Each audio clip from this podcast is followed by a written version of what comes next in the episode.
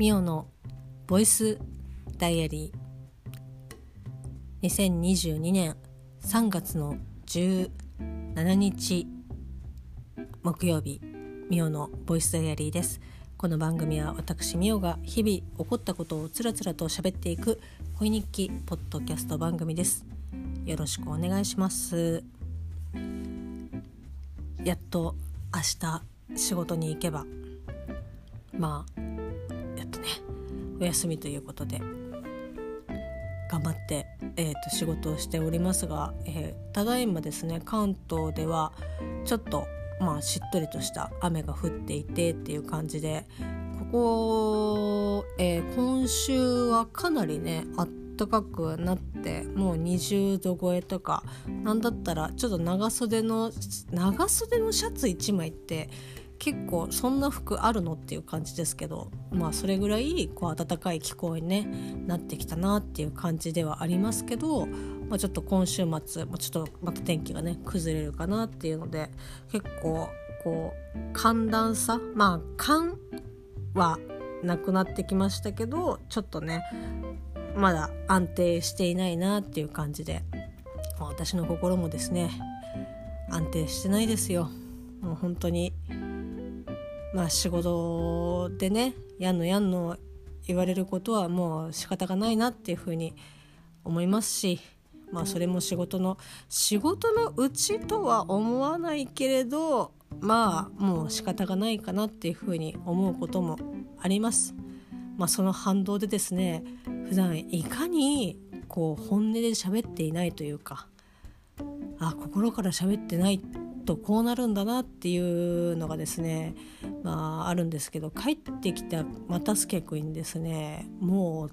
喋るのが楽しくて楽しくてあやっと人と喋ってるっていうような。もちろん仕事中とか喋ったりとかすることもありますし、まあ、冗談とかね言ったりとかもありますけど、まあ、こんな感じで喋ることはまずないですしこう私のね素性というか、まあ、性格をこうあらわにすることもそんなにまあねないですからあやっぱりだいぶ抑えて喋ってるんだろうなっていうまあ仕事ってそんなもんなのかもしれないですけどほぼ一日の大半をそういうふうに過ごしているのでその反動がですねかなりね又助君に降り注いでいるなっていう。であとこのボイスダイアリーでもまあこうね比較的自由にね喋っているということで、まあ、こういったいわゆるガス抜きみたいな感じのがなければ私はもうねもうあれですインフィニティストーンね掴んだ瞬間に爆発しちゃうみたいな感じでもう飛び散って灰になっているだろうなというふうに思います。まあ、最近ちょっとねガーディアンズ・オブ・ギャラクシーをですねまた見始めましてやっぱ面白いなと。あのアントマンとねガーディアンズはねやっぱ結構好きなんですよね。割とそのテイストがコメディというかポップな感じなのでガーディアンズに至っては曲とかもそのあれは何年代だろう。もう80年代とかそういったあの洋楽が、えー、とメインで流れてくので結構ね見ててね楽しいんですよね。こうちょっとあ聞いたことあるなっていうような曲ももちろん流れますし作中でなんかこの曲に合わせて各キャラクターたちがねこう戦闘したりとかかっこいいポージングを取ったりとかするとあがるーっていう感じで結構ね楽しく、えーと、見てるというかあの好きな作品ではありますけどまあねそんなことはいいんですよ。そんなことはいいんですよというかですね、まあ、あの本当にちょっとね前もってちょっとご了承をいただきたいというかね、まあ、今から喋ることは、えっと、今これをき初めてね聞いた人は何のこっちゃっていうことになりますのでまずちょっと時系列をね追わせていただきたいと思います。えっと、私が、えーこのボイスダイアリーで配信をした、えっと、3月の5日。聖地巡礼激おこ白い牛のバラット見たよかっこ映画には一切起こってません。ネタバレなしかっこ閉じの回をですね。まあ、あの46分あるんですけど、まあ、それを、まあ、よろしければ聞いていただき、まあ、その後にですね私の大好きなポッドキャスト番組「大々だけな時間」の3月の16日に、えー、と配信されました。第185回激横白石のバラットレビューしたよかっこ後半ネタバレありかっこ閉じの、えー、と回を、えー、と聞いていただいてやっと今私がこれからね喋る内容がああっていう風にこうね分かるかと思うので、まあ、もしねちょっとお時間が許される方いらっしゃったりとかねちょっとああなんだろうなっていう風に興味がある方は是非そのルートをたどっていただいてもう一度こちらにね帰っていただければなという風に思います。もうすでにこのねルートを踏んでいる方はこのまま聞いていただいてえ全然ね差し支えないと思いますけど、えー、この場を借りてですね謝罪を 申し上げたいなっていうふうに、えー、と思っております。えー、私が、えー、白いバラットをですね、まあ、この3月の5日前ですかに、えー、日比谷シャンテにある劇場、まあ、渋谷シャンテにあるっていうと日比谷シャンテっていう場所があるみたいな感じになっちゃうのでちょっと言い方が間違えましたね。えっと、日比谷にあります映画館日比谷シャンテというところ映画館で白吉のバラットを、まあ、見てきたんですけど、まあ、この白吉のバラットを見る経緯としてはもともとこの「だけな時間」で柴犬さんがこう見たよみたいな。でその時はまだ岡谷さん見られてなくてでやっぱすごくねこう話したくなる映画なんだよねっていうお話をまあ2人でされてて。なんだろうな。やっぱりこう過去今までねダゲな時間で紹介されていた映画で、えー、私がねあ多分聞かなかったら見なかっただろうなっていうような映画の、えっと、一本になったわけなんですけどごめんなさい。えー、それでですねまあ、そんなお話をされていたのでこれは是非にと思って、まあ、見に行き行ってきたんですね。でえー、まああの見に行ってきてで見に行ってきたよっていう話を、まあ、この3月の5日に、えーと、ボイスダイアリーで喋ってでこの、えー、185回の前にお便りのコーナーで日比谷シャンテに、えーと行ってきたよっていうまあもうあれですよ。リスナーさんからこうお便りを大事な時間で紹介されてて。でまあねその方のえー、っとまあ言ったらそのラジオネームが柿久恵子さんだと私が、えーと、完全に勘違いをしていてでまあ柿久恵子さんといえばですよ。まあもうあの本編でもねおあのお話しされていたので、まあ、言っても大丈夫だと思うんですけどもしダメだったらあのご連絡ください。あの音源を上げ直します。えー、おかよさパーソナリティのねおかよさんの、えーと、ごぼうどう様でもございます、えーとまあ、お母様で、ね、の柿久恵子さんが日比谷シャンテに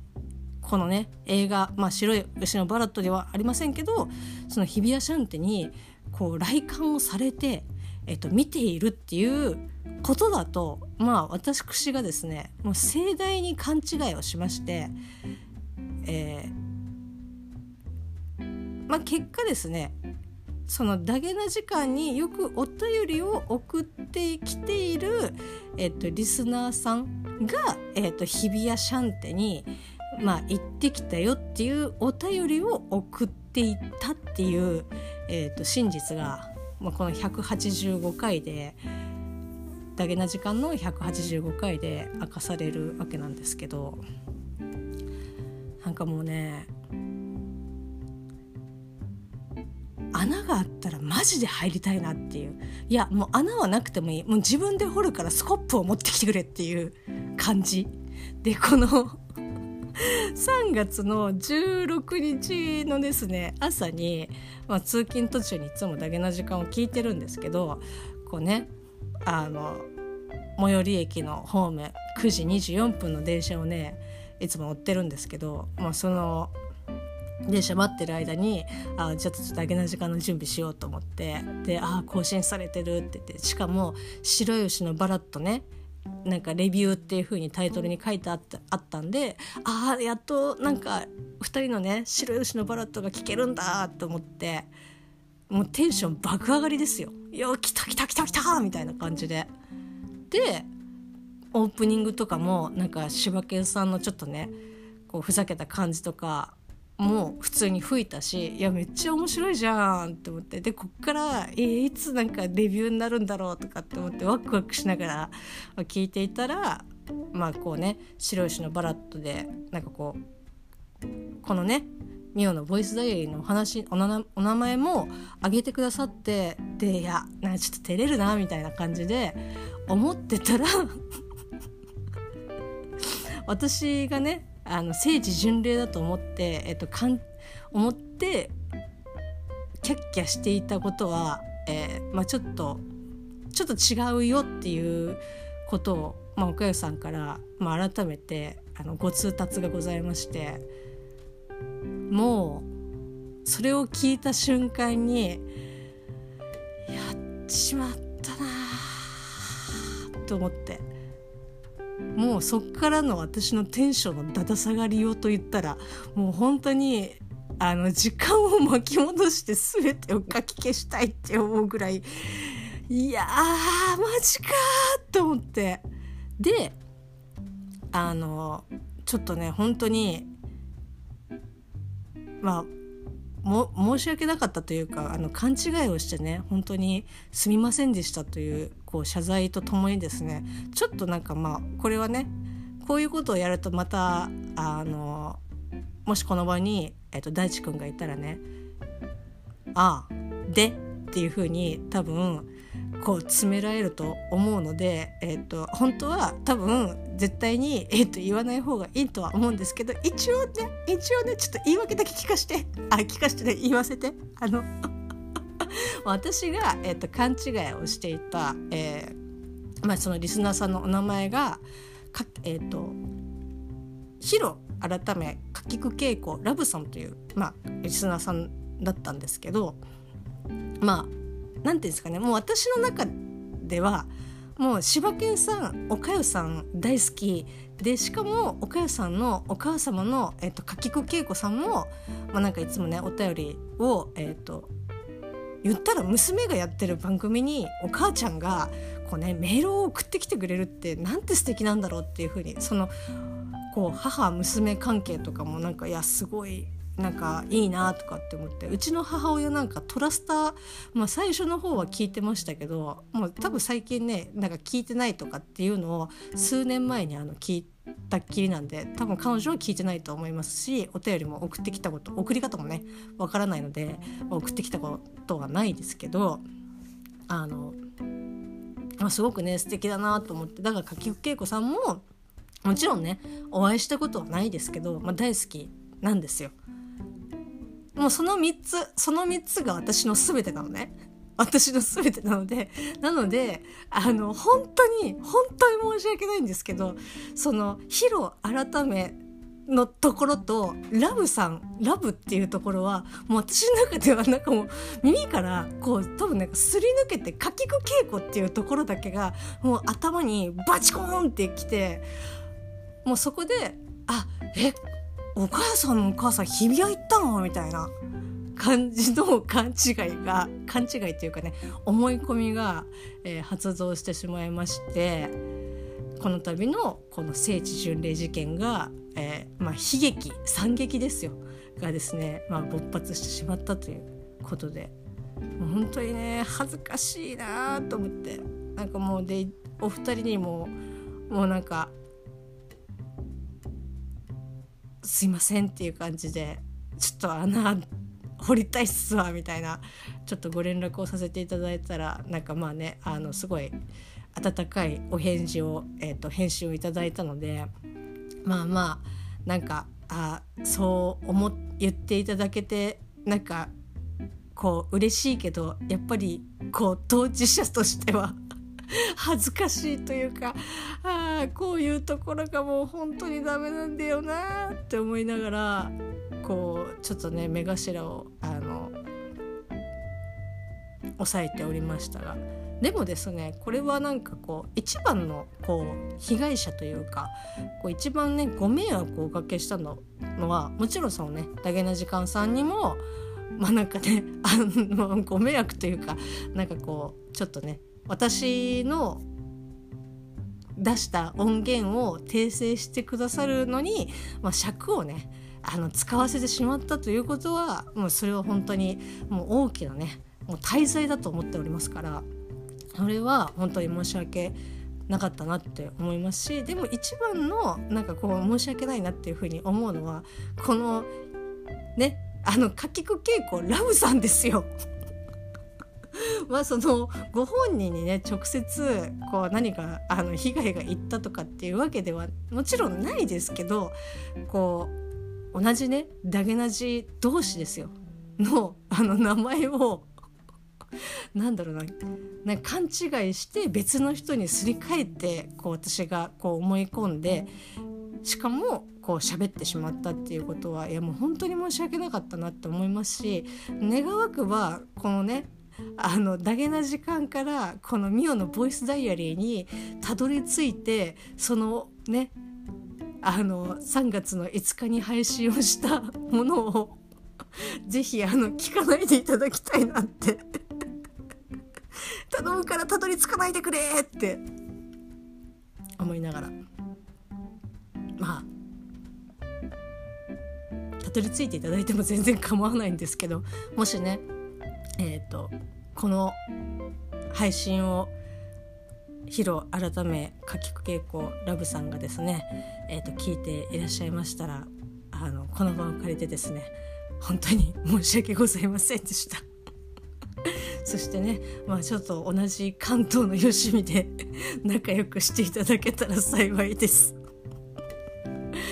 はあもうこの日いちいち結構ねへこんでました。あのやっちゃったなーと思って。でやっちゃったなと思いながらその日の仕事は、まあ、結構ね、えー、とスタートも最悪だったのではあっていうもちろんそのダゲな時間にねのせいでとかっていうのではなくて単純に私と一緒に働いてる、まあ、スタッフとの相性が悪かったっていうだけなのでまあまあまあっていう感じでしたけど、まあ、そんなことがですね最近ありました。はいまあ、それでですね一応 まあちょっとその結構長く喋っちゃいましたけどあの謝罪はね えっとこれで 終わりにねしようかと思いますけど、まあ、もちろんあのこのね、えー、ダゲな時間あこのボイスダイアリーもそうですけどダゲな時間さんの方でもあの白吉の、えーと、バラットのお話とかねそれ以外の最近だとあれですか、えーと関西弁のこう変化みたいなのとかお便りとかね別の方のお便りとかこう楽しくね、えーと、会あ読んで、えーと、会話されてるのでぜひぜひですね、えー、皆さんもまあ聞いてまだね聞いてないよという方がいらっしゃいましたらぜひあのポッドキャストだけな時間で検索をしていただければ出てきますので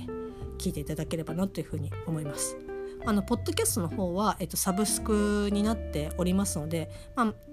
月々ね、えー、と500円、えー、とかかりますけどキャリア決済とかもねできますしまあそれこそシーズン1から、えー、と YouTube 時代の、えー、と音源とかも全部えっ、ー、とまあもう言ったら聞けるということで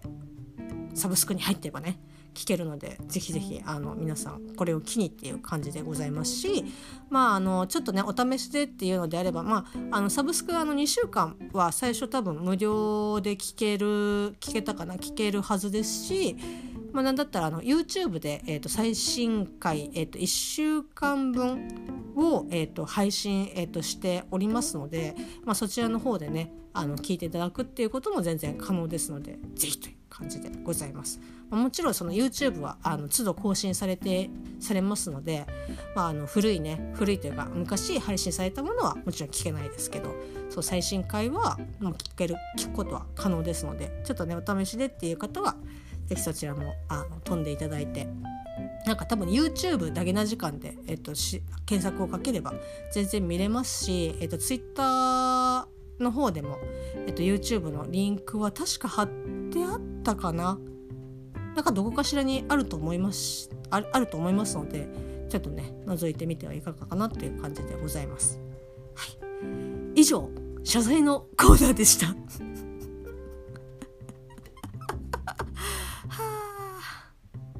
今年で36ですよ私。大丈夫かな。はい。ということでですね、まあ、あのまあひとしきりねあの謝罪もして、まあ、あの人間あの反省をし次の一歩その反省を踏まえての一歩が大事だと思いますのでここからですね気を取り直して、えーと、喋っていきたいと思いますけど、まあ、この、えー185回の、えっと、白牛のバラットの、えっとまあ、レビューでね後半の方は、まあ、ネタバレをしてはいるんですけど、えーまあ、ちょっとそのお話の中で、えー、これってどうだったのかなっていうことを、まあ、柴犬さん岡谷さんがおっしゃっていたのでちょっとその部分だけ、えっと、話をしてで白石のバラットは改めてちょっとね、えっと、別でなんか喋りたいなっていうふうに思うのでちょっとそのどうだったかなっていうところだけ、えっと、ちょっと話していきたいと思います。えー、なのでですね一応ここから、えー、白石の、えーと、バラットの、えーと、ネタバレを、えーとしますので、まあ、まだね見ていない方とか、まあ、ちょっとネタバレはっていう方はここでグッバイでございます。はい。お付き合いありがとうございました。また明日よろしくお願いします。はいということで、えー、喋っていきたいと思います。まあちょっとあの劇場で売っていた、えーと、パンフレットを、えー、見ながらですねちょっと喋っていきたいと思うんですけどまああのー、柴犬さんと岡代さんがパンフレットを、えーと、買われていたかどうかっていうのをちょっと確認が取れていないのであれなんですけどまあこう本当に、えーと、ラストのシーンえーと、主人公の、まあえー、と女性湊ですね。あ名前が出てこないいつも。レザ。えっ、ー、と裁判官の。まあ、誤審を、えっと、してしまった、えっと、裁判官の、まあ、偽名ですよね。えっとまあ、レザっていう、まあ、男の人を、まあ、最後ミナが、えっと、こう殺したのかどうかっていう、えーと、ラストのシーンなんですけど、まあ、あの柴犬さんと岡代さんで、えーと、話されていたところは、まあ、その2人でねあの夕食をする、まあ、あの娘のね、えーと、親権が無事勝ち取れたということでじゃあお祝いしましょうっていうふうに言ったところから、えー、と自分にねすごく親切にしてくれたレザが、えー、もう何回もその冤罪で殺されてしまった旦那の、えっと、裁判を裁判官あ裁判をした、えっと、判断、えっとえっと、判決をした、えっと、裁判官とに合わせててくれと。何回も言ってたけど結局、まあ、それが願い叶わずっていうところで、えいたところにこのレザっていうか、まあ、男性がこうひょっこり現れて自分たちねえー、と娘と母娘と,、えー、と主人公のミナに、まあ、すごくこうね親身になってくれてっていうところでっていう、えーとまあ、エザにとっては話そうと思ったけどこういつ言っていいかみたいな感じで。でもみんなはずっとそれを知らなくてっていうところで、まあ、最後の最後でこうずっとね寄り添ってくれてたあのレザがその自分が一番こう会って謝罪をさせたいって何回も懇願したのに来てくれなかったやつだったんだっていうのが、まあ、分かった後にまあこう2人でね、まあ、あの夕食、まをするんですけど、まあ、その時にミナがこう温めたね、えーと、牛乳をこうレザにもう本当に不自然なぐらい好んでっていう感じで、えーと、飲ん頼んで、まあ、レザがまあちょっとためらいながらもえーと、飲むんですけど、まあ、それを飲んだ、えー、ちょっとしばらくしてからもうブフって、えーとまあ、戻していわゆるその、まあ、毒殺をしてこうテーブル椅子からこう転げ落ちて最後もう絶命するっていうシーンがあってで、まあ、そこからちょっと私も記憶が若干もう薄れてきてるんですけどなんか次のシーンでレザが、えっと、一人でその食卓のテーブルに椅子にちゃんと座っていてだんだんその引きになってって次のシーンでは、えっと、ミナと、えっと、娘が多分あれもう高速道路かバスバス待ってたところかな？バスを待なんか夜ねこうバス停みたいなところでこうリュックサックみたいなものを一つ持ってこう母娘こうどこかねまたこうちょっと家を出る出てもうそこからその地から離れるのでは？っていうところで、まあ、終わるんですけど、まあ、このレザがこう座ってテーブルね座ってたのが、まあ、柴犬さんはその、まあ、言ったら、えっと、ミナのこう頭の中っていうかその、まあ、妄想というかその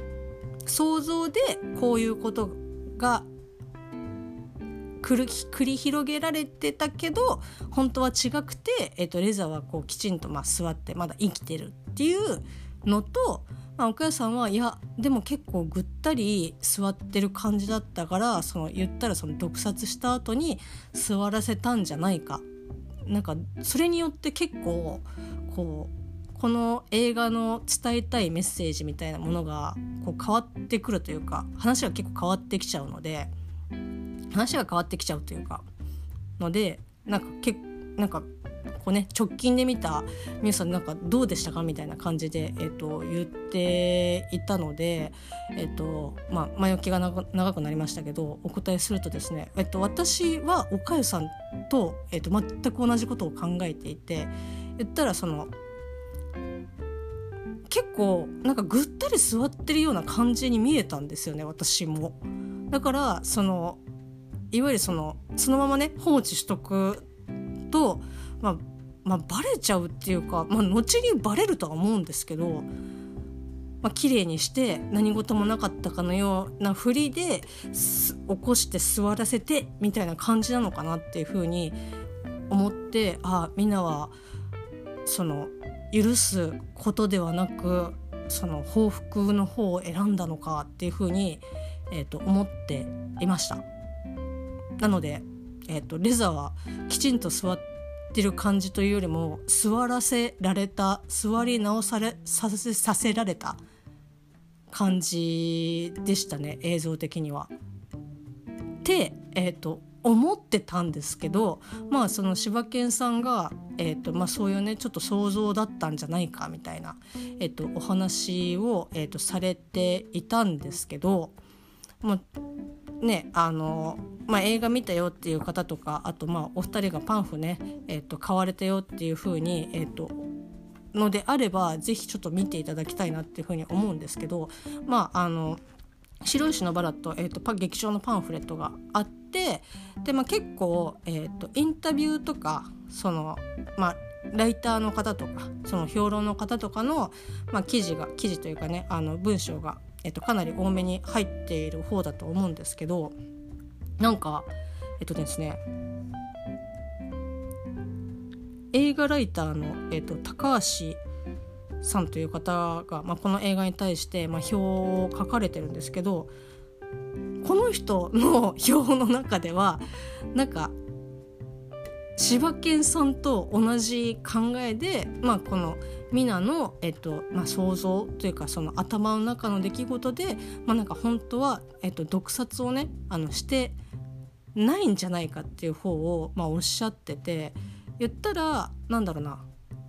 ちょっとまあこれはまた改めて言いますけどその食事に入る前の、えーと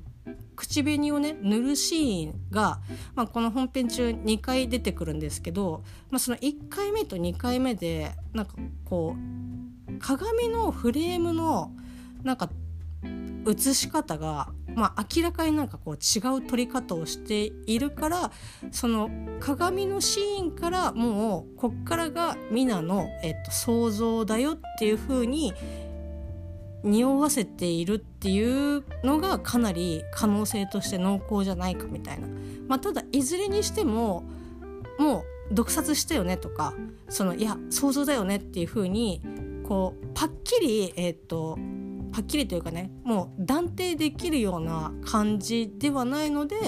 その見る手側が、えーと、どう取るかっていうのにかなりこうね委ねてるというかあなただったら、えーと、どう思いますか？そのどう見るか？そのいや報復の方を取るのかその許しの方を取るのかどあなただったらどっちだと思いますか？っていうなんかこうどっちにも取れるような、えっと、作り方をやっぱまあされているんじゃないか？っていうふうにはこの、えっと、映画ライターの高橋さんはが、えっとまあ、書かれていてで、まあ、それでもやっぱりその皆の想像の方が、まあ、結構、まあ、取り映像の撮り方的に、まあ、可能性は高いよねっていう書き方をされていたのでああそうかっていう感じでしたね。もう全然なんかもうそんなあもう毒殺をしたっていう風にもう完全に思い込んでいたので、まあ、もちろんそのね映画が、えーと、出してるメッセージ性とかそういうものを、まあ、改めて考えるとまあなんか確かに、まあ不、不自然というかえじゃあどう今までのって何だったのっていうふうにちょっと思っちゃったりとか確かにするんですけど、まあ、初見で、えーと見た本当に私が、えーと、見た感じではこう毒殺をしてレザーをこう椅子に座らせたんだなっていう風に、えー、と思ったしなんかこう絵的にもなんかそうぐったり座っている感じだったんじゃないかなっていう風に記憶としては、えーと、残っております。こんこれで 一応の回答になっておりますでしょうか。まあちょっとねあのまだ多分公開は、えー、とこのね日比谷シャンテで されてると思いますしあとまあちょっとね配信がされるかっていうのがちょっと何とも、えー、と言えないところだとは思うんですけどまあ何らかの形でねちょっともしまあ見返せたらいいなっては思うんですけどあのまあこれはダゲな時間とかでも言ってましたしもう何よりもこのパンフレットがあもうなんかそこが問題じゃないんだなっていうふうに思うのがこのネタバレとかっていうよりももうなんか全部種を明かしてその見た人たちがどう思うかっていうことがすごくなんか重要なんだろうなって。だからそのネタバレで結末で毒殺をしたそのいやみんなの妄想だったとか最後そのレザがねずっと秘密にしていたのがバレたとかっていうことが重要なんじゃなくてそういうその現象が重要なんじゃなくてそそれに対してそもそも、えっと、そこに行き着くまでとかっていうことのプロセスとかその起こってしまったことに対して次のアクションを、えっと、どう考えるかっていうことの方がすごく、まあ、この映画は重要なんだなっていうふうに思いますし、まあ、そのこのねパンフレットが物語っているっていうのがですねあのまああらすじがね載ってるんですよ。この白石のバラットのストーリーはストーリーあらすじはみたいな感じで、まあ、その牛乳工場で働いているミナのミナがいてみたいなで旦那さんが冤罪でとかっていうバーってあってでだけな時間とかだと、えー、そのレザーが出てくるあたりテレザが誤審をした、えーと、裁判官だっていう、えーと、話もされてましたけど、まあ、本当に、えーと、だけの時間でもおっしゃってましたけど本当早い段階で30分ぐらい340分ぐらいとかで本当序盤の方にもうそれが全部明らかになって見る観客側はもう即もうあこの男のレザーっていう男の人が誤審した裁判官なんだっていうのはもう早い早い段階で、えー、と分かるんですけどこのあのパンフレットに書いてあるストーリーはですね何だったら、えっと、一番最後まで書いてある。そのミナの、えっと、娘の親権を、まあ、無事、えっと、義理の父から、えっと、勝ち取ってでもうお祝いをしようっていう風になってる中、まあ、レザの秘密が、えっとまあ、電話ある電話のでバレてしま分かってしまって、まあ、そこから、えっと、ミナがあの最後にね食事をしようっていう風に言った時に彼女が、えーと、下した決断とはっていう風に書いてあるんですけども本当にまるっともう最後一番最後言ったらそのみんなの想像なのか本当に毒殺をしたのかっていうところにはまあちょっとあの触れてないというか「点点点」っていう感じでは書いてありますけどなんかもうほぼほぼほぼもう99%ぐらいもうこのパンフレットで全てストーリーが書いてあるのでもうだからだからこそもうその最後の決断に対してそのどう見えるのかどう感じるのかっていうのが、まあ、一番ね何回も言ってますけど重要なのかなっていうふうには、えーと、思いますし、まあ、そういうことなんだなっていうふうに思いました。はいこれだからなんだろうちょっと分かんないですけどそのメッセージ性こういうのを伝えたいんだろうなっていうので、えーと、見る人だったら、えー、多分あこれ想像だろうなっていうふうに、えーと、思ったりとかああ毒殺だろうなとかっていうふうになんか思ったりとかするのかもしれないですけどなんかこう自分が、まあ、そのミナの立場になった時とか自分がこうね似たような状況になった時に果たしてその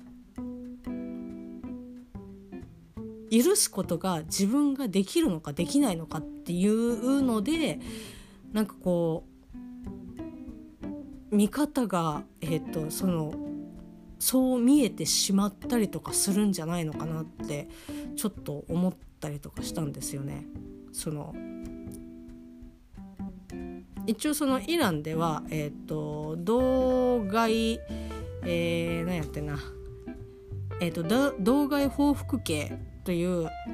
えーまあ、あの選択ができると。その加害者に対して、えーとまあゆるそのね、賠償金っていうかお金で、まあ、かお金を払ってもらうけど、まあそのまあ、許してあげるっていうことと、まあ、同じように、えーと、死刑にしてくださいっていうふうに、えーとすることがその被害者側の、えーと、遺族が、えーと、選択ができるっていう、えーと、制度がそもそもこのイランには、えーとまあ、あるみたいなので言ったらその許すこともできるしまああのね処刑をすることもできるしっていうので選択ができるわけなんですよね。なのでじゃああのどっちもできるよっていうふうに言われた時に自分がこう皆の立場だったらいや確かにあのすごく辛いというかもうこの憤りをどこに持っていけばいいんだろうとかっていうふうに思っても相手のを許すっていう選択が多分私はできないだろうなっていうふうに、えー、なんか思っていてその相手の気持ちも分からなくはもしかしたらない理解もできるのかも頭の中では分かってるかもしれないけどでも、えっと、それを、えっと、もう覆い尽くすぐらい多分報復の方に気持ちが傾いてしまうだろうなっていうふうに思っていてだからこそ私はあのミナがえっと、毒殺をした報復をしたっていう風になんか見えたんじゃないのかなみたいな感じでちょっと思ったりしました。まあ、ただね毒殺をしたっていう風に、えっと、見え普通にね見ても見えなくはないので必ずしもね私みたいにねあの目には目をみたいな感じの、えー、っとそういうふうに見えたからそういうかあの思想の持ち思想っていうかねそういうふうに思ってるっていうことではないですけどなんかこうねなんかこう自分の立場というかもちろんもしこれが、えー、っと私が皆で、えー、まあその皆の旦那さんが又助君でとかだったらもう多分100%許すのって無理かなって思ってしまうというか、うん、なんかもう、うん、理屈じゃないというかいくらすごくこうよくねしてもらうよくしてもらうっていうその環境がね、まあ、やっぱりその日本とイランじゃそのもう明